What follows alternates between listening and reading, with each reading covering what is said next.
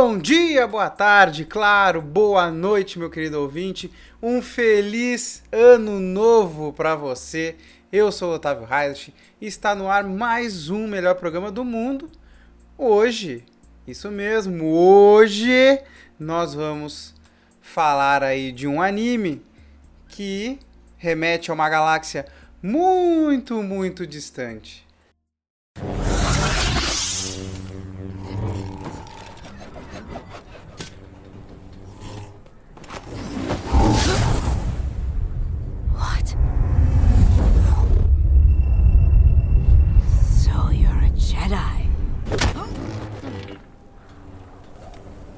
Been a long time since I killed a Jedi.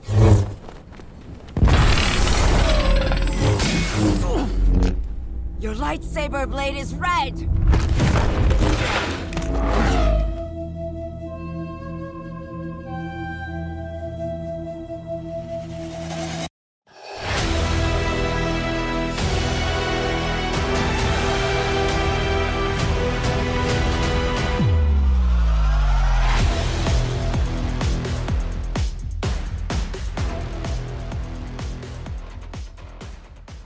Então, então, Star Wars Visions chegou aqui nesse episódio, vai ter o seu momento aqui nesse episódio, seu destaque nesse podcast maravilhoso. E eu já aviso a você aí, meu querido ouvinte, que eu não vou me prender à ordem de capítulos, uma vez ali que todos eles eles se fecham em si, todas as histórias começam e terminam dentro dos seus próprios episódios. Então a gente não tem uh, uma cronologia específica, não tem um algo maior acontecendo. São somente aquelas histórias fechadas ali. Mas sim, Star Wars Visions ele é produzido pela Lucasfilm, porém com a parceria da Cubic Pictures e sete renomados estúdios de animação japoneses. Além disso, é uma grande experiência dentro do universo Star Wars. E como é Star Wars, eu não poderia deixar de trazer aqui nesse programa, tendo em vista que você já sabe da ligação grande que nós temos com esta franquia enorme. Então aí esse anime mescla a capacidade de lindeza, a extravagância presente dentro dos animes, né, junto com o universo Star Wars.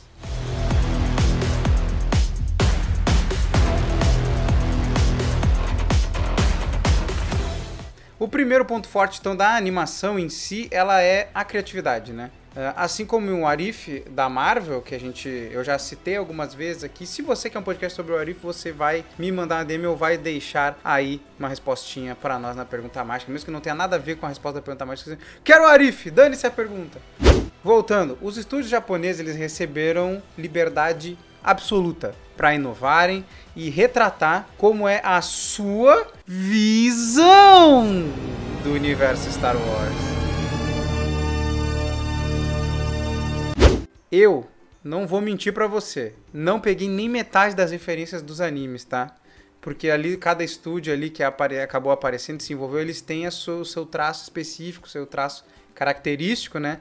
Isso a gente percebe em muitos animes que eles estão responsáveis também. Mas eu percebi que muita gente que acompanhou Star Wars Visions, mesmo não tendo muita ligação com o universo Star Wars e tal, acabou assistindo o anime, pegou muitas das pontas que remetem tanto a animes antigos como até os atuais. No que tange o universo Star Wars, eu percebi muita coisa bacana e eu espero conseguir trazer aqui boa parte delas aqui para vocês, que eu não tenha me passado também.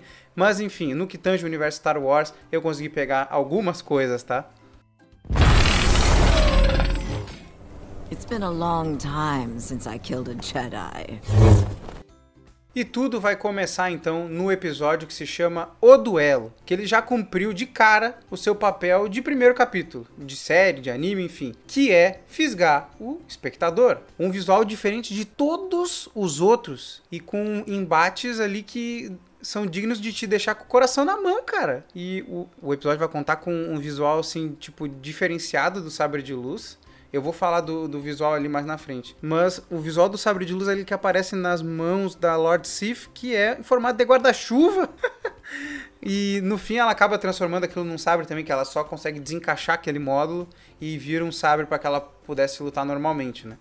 E um detalhe da história desse episódio é que o andarilho que enfrenta a Lord Sif ali, ele utiliza um sabre vermelho também para enfrentar uma Sif. E depois dele derrotar essa Sif, ele retira o cristal do sabre dela, uh, mostrando que ele é um colecionador de cristais corrompidos ali e tem algumas coisas que acaba deixando em cima. E me fez questionar bastante sobre como funciona de fato. Se, se ele somente usa o sabre, o sabre vermelho, assim, porque ele acabou enfrentando alguém, conseguiu o cristal e tal, ou se o lado sombrio pode ter situações que também fogem do seu padrão, como a gente já viu algumas vezes com os Jedi, né, que saem de perto, de, se dissociam da Ordem Jedi, mas mesmo assim eles, eles seguem por um caminho diferente que não é o do lado sombrio também. Então é uma nuance assim que eles pegam de, do universo Star Wars e aplicam quem, para quem sabe no lado sombrio. E claro, eu não poderia deixar de falar sobre a animação dele em si, né? Parece que realmente ali é algo, obviamente tudo é desenhado ali, mas ele tem uma aparência muito mais de desenho, sim, sabe? Do desenho assim no, no papel em branco, assim, quando a pessoa chega para fazer os seus primeiros traços ali e tal. E lembra, e parece que ele foi pintado assim com um grafite, assim, quando a gente esfrega ele no, na nossa mão e pinta, assim, para fazer algum tipo de sombra, ou até mesmo com carvão, assim, sabe? Cara, é um bagulho assim que eu achei insano, muito bom, de disparado, assim, é um dos melhores episódios. E é que nem eu falei ali no início, ele cumpre a sua função de primeiro episódio. No logo de largada, esse anime já quer pegar o espectador pela mão e já quer fazer com que ele fique ali assistindo tudo. It's been a long time since I killed a Jedi. E retomando aquele lance do do Siths, tem um outro episódio que mostra ainda mais disso, que é o episódio do ancião, que tem uma das, uma das melhores cenas de ação que de, de todas assim que aparecem né, no, nessa temporada, que é a luta do mestre do, do mestre ali, o seu padawan, contra aquele ancião Lord Sif que aparece no episódio, né? E durante os diálogos o ancião solta uma frase assim que, meu, assim, como assim? Vamos lá, abre aspas. Os Sith ficaram obcecados demais em tentar enganar uns aos outros isso resultou em eles negligenciarem completamente o seu destino, e então agora eles estão extintos. Apenas, apenas. Isso traduz basicamente toda a vida de um Sith. Eles treinam seus aprendizes para futuramente serem mortos por eles. É só olhar na história de filmes de Star Wars. O Palpatine foi morto pelo Vader cedo ou tarde. O Snoke foi morto pelo Kylo Ren. Mesmo que tenha aquela ligação do Palpatine ter enganado o Kylo Ren, ainda assim eu, eu prefiro tratar como sendo o Snoke e ele acabou matando o Snoke cedo ou tarde, tá? Mas então aí, só pra fechar o lance do Sith, o primeiro episódio, assim, ele me fez muito questionar o lance de Bah, como assim eles. Como assim ele usa o sabre? Como que ele conseguiu aquele sabre vermelho, sabe? Tem muitas, muitos questionamentos ali que eu fiquei me fazendo assim: ah, será então que ele realmente é um Sith que destoa? Ele não segue aquela ordem, ele não segue aquela linha, né? Ou de certo ele teve alguma coisa que fez com que ele não seguisse mais o lado sombrio, mas ainda assim ele preferiria é, expurgar todo esse mal e ele tenta carregar isso com ele ao mesmo tempo, né? Isso deixa o episódio lá do duelo, né? Que é o que eu falei não o do ancião. E o do ancião também, né? É outro que acaba assim, ele, ele tem uma outra visão do lado sombrio que, com uma frase, ele engloba todo o cenário de Sith do, do cânone principal de Star Wars, né? E realmente eu acho que é, depende, né? O que, que você acha, ouvinte? A visão dele tá correta? Bom, mais uma coisa aí para você me responder também. It's been a long time since I killed a Jedi. E claro, a gente falou do lado sombrio, mas tem diversos outros episódios que são voltados à força, aos Jedi, né? E curiosamente foram os que eu mais gostei. Outro ponto então que eu vou trazer aqui é o episódio da Nona Jedi. Me lembrava muito a animação do Ghost in the Shell, né? Aí é uma das, das coisas que eu peguei. E que se passa supostamente, tá? Isso entre muitas aspas, né? Depois dos eventos de Ascensão Skywalker e a gente vai ver ali o desenrolar do encontro entre oito cavaleiros que nunca haviam se visto, os cavaleiros Jedi, e depois a gente vai descobrir ali que boa parte deles são Siths, mas os detalhes desse capítulo são muito gritantes assim para mim. O primeiro deles é o detalhe do sabre roxo, que tinha um dos Siths lá durante a batalha, enquanto ele enfrentava ali, agora não me recordo se ele enfrentava o mestre ou se ele enfrentava a Padawan, que usava o Dark Saber inclusive, né? Isso que é uma coisa que me chamou bastante a atenção dele eles terem utilizado o Dark Saber ali. Agora eu não sei se era realmente um Dark Saber ou se ela usava um cristal que era semelhante ao do Dark que foi usado no Dark Saber. Bom, enfim, são muitas, a gente fica com muitas perguntas depois de ver esse anime, né? Mas enfim, o detalhe do sabre roxo ali que tinha um dos Siths que enquanto lutava contra um dos caras estava no lado da luz, ele conseguiu ali de alguma forma que o cristal dele se transformasse durante a luta. Ele mudasse de cor do vermelho pro roxo durante a luta. E isso aí, eu acredito que deve ter incomodado uma galera, né? Porque assim, ah, mas o cristal tá corrompido e quando ele volta ao normal ele tem que ficar branco, que nem o da Soca quando ela fez isso e tirou toda a corrupção do cristal vermelho e ele ficou branco. E eu acho que realmente esse pessoal não se preocupou muito com o murmurinho que isso poderia causar, né? Se feriria ou não alguma coisa que aparecesse do universo Star Wars. E eles apresentaram de uma forma inusitada, né? E eu acho que ficou bem legal, cara, para falar bem a verdade, porque durante a luta ali ele, aquele Sif tem um diálogo com as pessoas e aquilo ali meio que vai fazendo com que ele mude a mente dele também. A gente sabe que em alguma instância é o jeito do Padawan de ser que vai fazer com que um determinado tipo de cristal atraia ele, né? Em alguma instância isso acontece no treinamento. Cara, faz não não faz não é completamente fora de sentido isso que eles apresentaram ali. Não sei se você consegue me entender, ouvinte. E como sempre, né, perseguição a usuários da luz, né, como a gente já sempre tem, sempre teve, né, a partir da da Ordem 66 lá na Vingança do Sith. E é um elemento aí que vem sempre muito presente, né? A perseguição, a caça aos Jedi. Um outro episódio que eu peguei a referência foi o episódio do Toby One, que ele é inspirado claramente no Astro Boy. Esse não tinha como né, não, não pegar essa referência, né? E ele traz aquele ar mais assim esperançoso, muito visto ali na franquia Star Wars, assim como um todo, né? Como eu sempre falo quando eu, a gente conversa sobre Star Wars aqui, né? Uh, vencer um desafio que é aparentemente muito difícil. Enfim, esse capítulo ele traz toda a vibe do Astro Boy junto, né? Muito alegre. Em um certo ponto ele me lembrava o fluxo de animação até do Cuphead, que não sei se você conhece, que é um dos jogos considerado um dos jogos mais difíceis do mundo, né? Mas aí se você não conhece, aí você pode pesquise no YouTube sobre o Cuphead, você talvez identifique uma certa semelhança. Eu não digo então a semelhança entre animações, porque como eu já falei, a animação do Astro Boy e do Cuphead seriam muito diferentes, né? Mas sim a velocidade com que o episódio acontece, a velocidade das coisas serem apresentadas, como tudo acontece, às vezes eu sentia se eu piscasse eu ia perder alguma coisa a qualquer momento. E outra referência louca é que nesse episódio tem a magia da Disney muito presente, muito leve mas apresenta muito bem o universo. E é daqueles que você pode indicar para quem quer conhecer a saga. Os elementos da força, eles estão tudo ali. Só que é na vibe, como eu já falei, como se fosse um episódio do Astro Boy.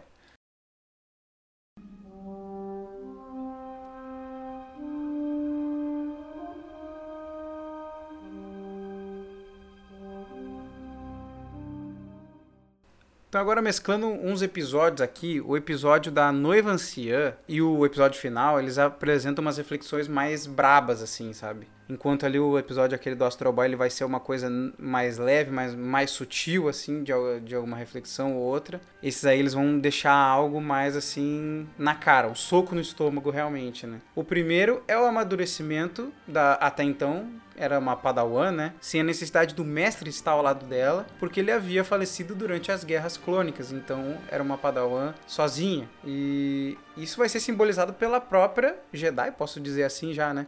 Cortar fora a sua trança, que é aquela trancinha que é significativa dos padawans, né? Que é, todos têm para identificar, né? Que ele é um padawan. E chega um momento do episódio, depois de alguns acontecimentos, ela convive com aquela galera lá daquele planeta e ela decide ali tirar aquela trança fora, como se ela já tivesse dado esse passo a mais. Mesmo sem ter o mestre dela ali, ela ainda seguia tudo os ensinamentos que ele passava para ela, ainda mais com a convivência daquela galera ali, ela mesclou tudo isso e conseguiu dar um passo à frente, mesmo sem estar com a presença do seu mestre ali, literalmente ao seu lado.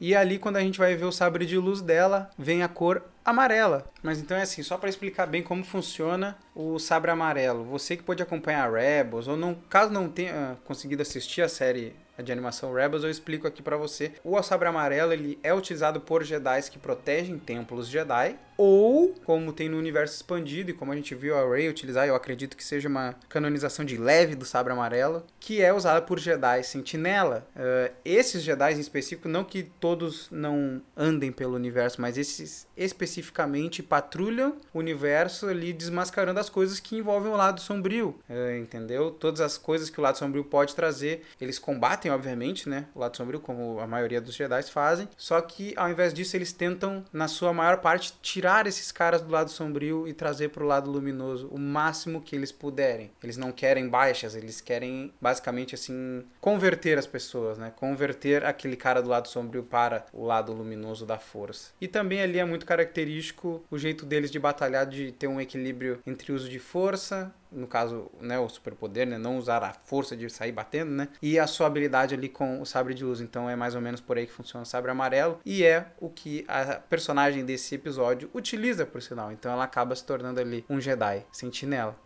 E uma coisa assim engraçada que eu percebi muito depois de ver a série do Mandaloriano, né, trazendo a Soca pela primeira vez em live action, ela ganhando a própria série inclusive agora, né? Eu vi muitas muitas nuances assim do da personagem Ahsoka Tano dentro dessa desse episódio com essa Padawan aí, que querendo ou não, elas perderam o seu mestre de alguma forma. A Ahsoka abandona a Ordem Jedi por causa de uma injustiça que eu contei para vocês no episódio da segunda temporada do Mandaloriano, e essa perde o seu mestre durante durante as guerras clônicas, né? E elas de alguma forma perderam seu mestre e tiveram ali que aprender sobre a força buscando pelo universo, assim, né? Andando pelos planetas, conhecendo coisas diferentes, culturas, então aprenderam sobre a força muito por conta própria, além do conhecimento do seu mestre. Então eu achei bem legal e eu não pude deixar de reparar que existia uma certa semelhança ali entre essas duas personagens. E é isso aí. Também eu já aproveito para dizer que eu tô ansioso para ver a série da Ahsoka e, cara, mal posso esperar para para poder ter isso diante dos meus olhos. Bom, eu falei do episódio da noiva anciã agora e citei o último episódio final, então agora, né, a gente tem que falar dele, né? Eu já vou fugindo, quando vê já fui para outro canto. É nesse episódio final, na verdade, que a gente vai ter mais uma prova ali por que que os Jedi não admitem relacionamentos amorosos. O que que pode acontecer com aquele cavaleiro caso ele se envolva amorosamente. Nós vimos ali Darth Vader é um grande exemplo disso, não é mesmo? No final de tudo, para salvar a pessoa que aquele cavaleiro Jedi tanto amava, ele se entrega definitivamente ao lado sombrio, como eu falei, Darth Vader, né? Preciso dizer mais absolutamente nada, Anakin Skywalker, que se via ali assombrado pela morte da Padmé durante toda a sua caminhada, basicamente, né? Quando na verdade foi ele mesmo que acabou causando a morte da Padmé, não, tudo bem que foi, ela morreu depois do parto do Luke e da Leia, mas ali foi um grande agravante, né, o que o Anakin acabou fazendo com ela antes de lutar com o Obi-Wan lá no final do episódio 3, A Vingança do Sith. E tem um episódio aqui especial que eu achei ele assim meio diferentão de todos, tanto que ele é o menor, que é o Balada de Tatooine. Se eu não me engano, ele é o segundo episódio, tá? Vocês me perdoem eu estar tá meio perdido assim na relação dos episódios. Que ele vai mostrar um pouco da vida de um Padawan que sobreviveu à Ordem 66 e que, ao invés de viver na insurgência e tudo mais, ele escolheu viver de música. E o elemento mais gritante aqui é a presença de um Hut e do próprio Jabba. Uh, do, de, esse Hut ele é integrante da banda. E onde ele é confrontado ali, o Jabba é confrontado com o poder da amizade pois o jovem Hutch ali ele tinha que assumir os trabalhos da família e não tocar numa banda, que a gente sabe, pro, eh, só para explicar bem pro ouvinte, né, que a família Hutch ela é temida por boa parte do universo Star Wars e ficou conhecida ali por comandar o crime, né, muitas vezes ali e nós estamos vendo um pouco disso na série do próprio Boba Fett também que tudo no seu tempo, fiquem tranquilos, eu não vou entrar muito nesse assunto aqui. E que, né, por sinal, falando do Java, falando dos Huts, eles vivem lá em, em Tatooine, né? E esse episódio em si, ele é muito bonito, cara. E o pouco tempo que ele tem, ele é focado na banda, na ambientação, uh, ou seja, ele nas cores, na trilha e tudo mais. It's been a long time since I killed a Jedi. Bom, fazendo uma análise, sim, olhando agora assim como um todo, né? Star Wars Visions, ele segue literalmente o seu nome. São visões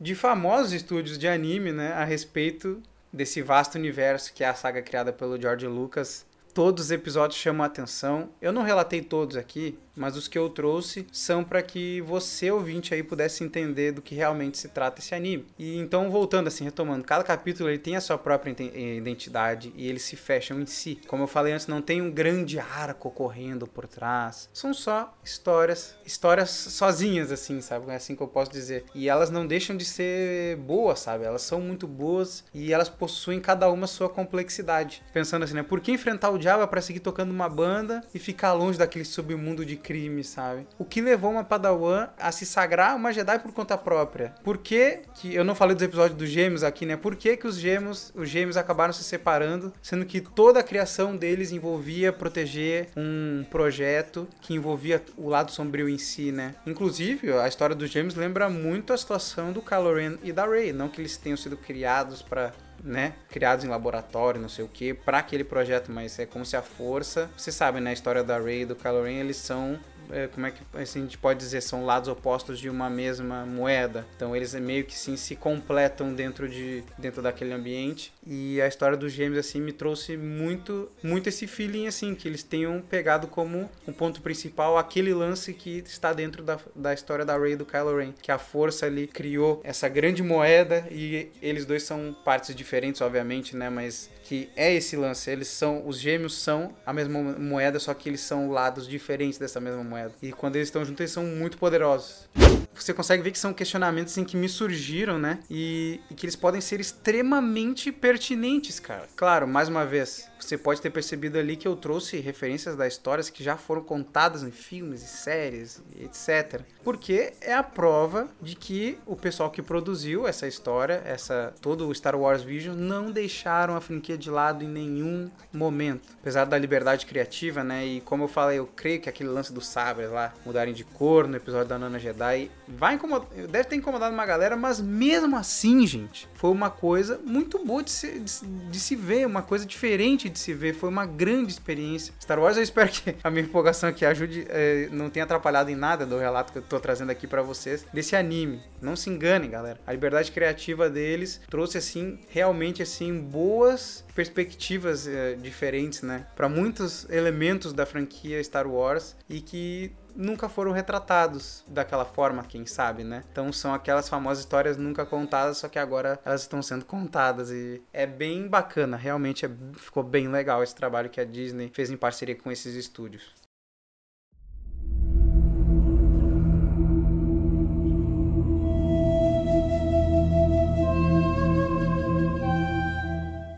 Então, Star Wars Visions ela mostra muitos elementos presentes no cerne de Star Wars, mas apresenta perspectivas diferentes sobre alguns assuntos e que pode ou não ser utilizado no cânone principal. É aquele negócio, né? É cânone, mas não é cânone, não sei, uh, uh, uh, que sempre fica com aquela coisa dentro da comunidade, né? Mas o que eu venho te dizer aqui, agora, nesse podcast lindo maravilhoso, assista.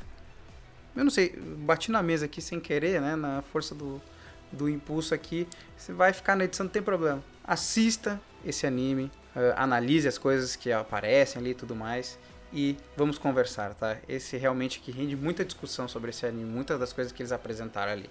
E eu vou que para, né, a gente ratificar tudo isso aqui. Tô deixando de fora meu clubismo por essa saga. Você sabe que eu sou grande fã que eu conheço as pessoas que vieram a conhecer eh, Star Wars através desse anime e ficaram maravilhadas com o que elas viram ali. Eu sei que a gente pode ter opiniões diferentes, então por isso eu dou minha ênfase no assista, principalmente aqui, pois eu já encontrei pessoas que tiveram visões diferentes dessa série também, tanto pro lado negativo, tanto pro lado positivo. E por fim, assista em japonês, porque fica muito épico, né? Não tem como negar. Mas valoriza a nossa dublagem PTBR também. Então assista os episódios ali são mais curtos, então dá para você assistir nas duas linguagens. Então vamos valorizar o trabalho de todo mundo aqui, tá ok?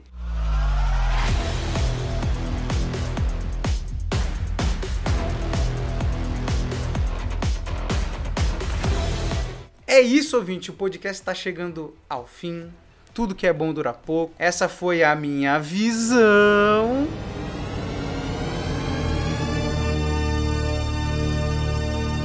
Eu prometo que essa vai ser a última vez que eu vou, brigar, eu vou brincar com essa palavra. Dessa mais nova obra referente ao universo Star Wars. Você gostou do programa? Segue a gente aí e já ativa as notificações, que agora eu já sei que tem notificações, sininhos, e você ativa elas aí para receber todos os episódios novos e além disso, né, eu já aproveito a você para lembrar que você pode ouvir todos os episódios antigos, é só você voltar um pouquinho aí e olhar nossa playlist que já tem vários episódios aí para trás, tem de tudo que é coisa que você pode ver, NFL, tem sobre o Queen, tem sobre o Ayrton Senna, tem um monte de coisa. Enfim, tem uma gama de opções aí na timeline do programa que você pode estar tá ouvindo.